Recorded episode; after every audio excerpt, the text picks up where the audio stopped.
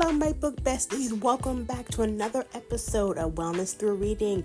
I am your BFF of Literature, Tanisha, and the host of this podcast. So, welcome back to another Sunday, Self Care Sunday, hopefully.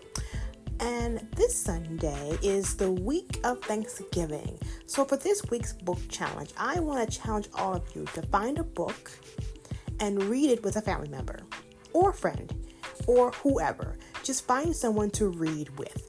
It could be a little child, uh, a member of your family, it could be just a friend, it could be someone. I don't care who. Just find community with someone and read. Studies have shown that when reading in community, you're more likely to keep up with the habit. That's why book groups and book clubs are super, super popular now because it gets people talking and open dialoguing and conversations and all that great jazz that we love. So, once you complete this challenge, comment below stating, hey, completed your challenge. Also, note below if you're interested in starting a wellness through reading book club.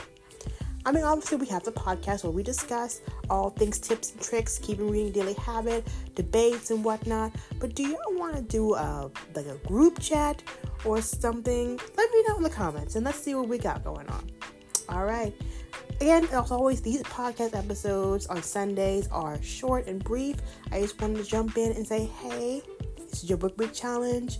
Also, happy Thanksgiving. And I wish you all good wellness, good reading. Also, a full episode will be posted on Wednesday. Take care.